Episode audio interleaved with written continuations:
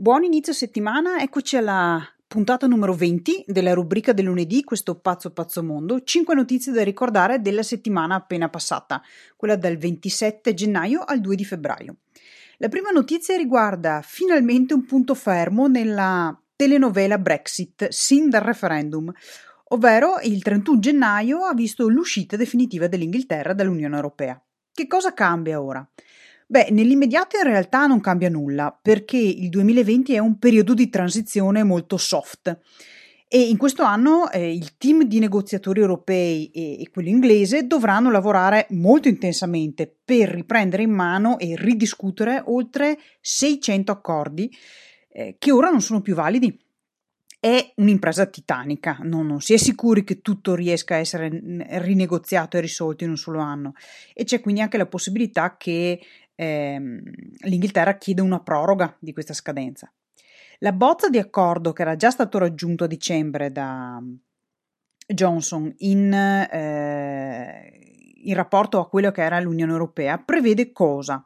Prevede che i cittadini europei che già vivono e lavorano in Inghilterra non vedranno cambiati i loro diritti, dovranno solo andare a registrarsi al Ministero dell'Interno eh, l'Inghilterra deve all'Unione Europea il pagamento di 40 miliardi di euro per degli accordi già presi in precedenza. L'Irlanda del Nord sarà soggetta al sistema doganale europeo e al mercato unico, mentre la Gran Bretagna sarà fuori. Per i lavoratori non qualificati, quindi camerieri, parrucchieri, eccetera, per poter lavorare in, in, Gran Bretagna dovranno avere già un contratto di lavoro prima di partire dal loro paese di origine e si potranno fermare massimo per un anno, senza però maturare il diritto alla residenza. Per quanto riguarda invece i lavoratori qualificati, ad esempio medici o docenti, potranno avere dei visti più lunghi, mm, si presume 5 anni, ed acquisire la residenza permanente.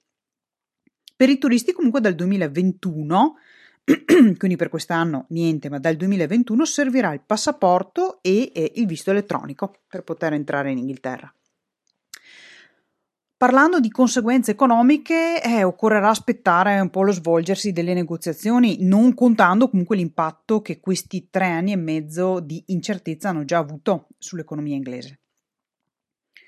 Seconda notizia riguarda l'annuncio della Banca Centrale Cinese eh, riguardo al fatto che oggi inserirà 174 miliardi di dollari di liquidità, quindi di contanti, nei mercati. Questo per contrastare, tra le altre cose, anche gli effetti del coronavirus. Eh, se ti ricordi quello che abbiamo visto eh, la settimana scorsa parlando delle conseguenze economiche che ha eh, quest- questa emergenza sanitaria dal punto di vista del turismo, delle spese, eccetera. I mercati finanziari cinesi sono stati chiusi dal 23 gennaio e avrebbero dovuto riaprire venerdì, però eh, riaprono oggi. La Cina ha confermato che non, non ci sarebbero stati ulteriori eh, ritardi.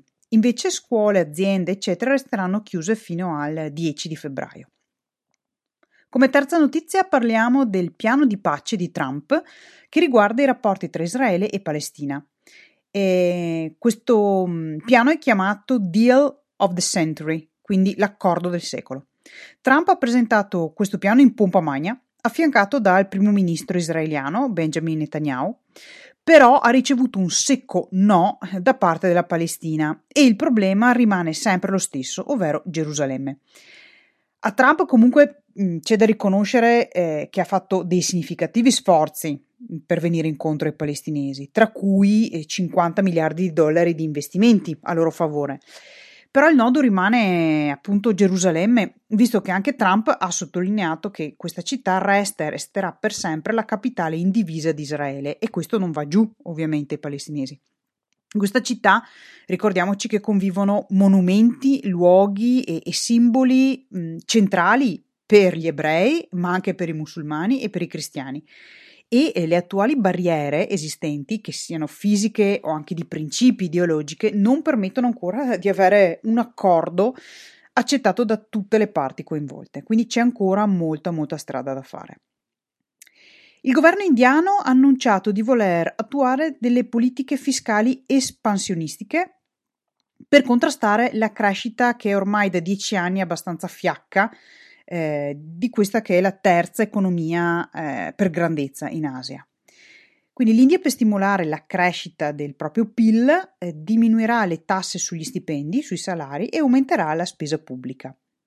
Ora, consideriamo il termine fiacca nel, nel giusto contesto. Quindi la crescita nominale, che quindi mh, include anche l'inflazione, prevista sarà del 7,5%, che per noi in Italia è fantascienza, visto che siamo allo 0,3 scarso. Però eh, rimane la previsione più bassa degli ultimi 42 anni. E ricordiamoci che l'India deve gestire non 60 milioni di persone come qui in Italia, ma un miliardo, oltre un miliardo e 300 milioni di persone. Perciò non ci si può permettere un'economia che non galoppi.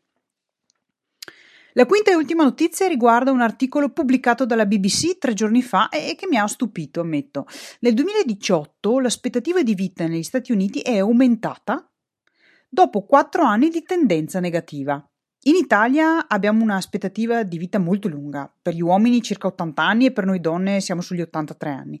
Però l'America è tra gli ultimi posti tra i paesi sviluppati in quanto a eh, aspettativa di vita, loro sono sugli 78 anni.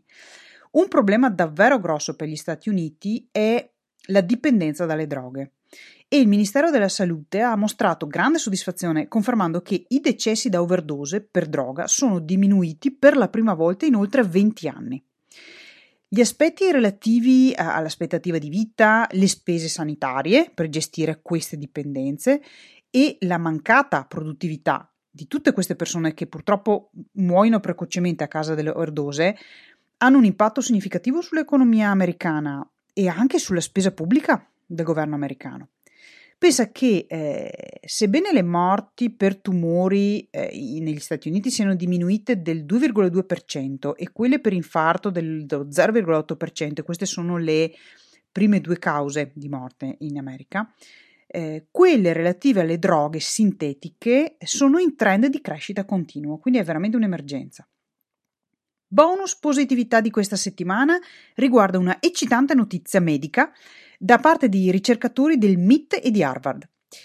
I loro studi hanno testato migliaia di medicine già in commercio su eh, centinaia di linee di cellule cancerogene in laboratorio ed è emerso che molte vecchie medicine, quindi già esistenti, già commercializzate da tempo, ad esempio quelle usate per il diabete o per curare infiammazioni, l'alcolismo o anche perfino per la cura delle artriti nei cani, hanno dimostrato di uccidere le cellule cancerogene. Quindi l'analisi sistematica di migliaia di medicine già sviluppate, già presenti, ha mostrato che quasi 50 di queste possiedono delle attività anticancerogene di cui si ignorava l'esistenza. E sono risultati sorprendenti ed estremamente interessanti perché eh, suggeriscono un possibile modo per accelerare lo sviluppo di nuove medicine contro i tumori o comunque di riutilizzare medicine esistenti, però convertirle al trattamento sui tumori. È tutto per questa puntata di Questo pazzo pazzo mondo.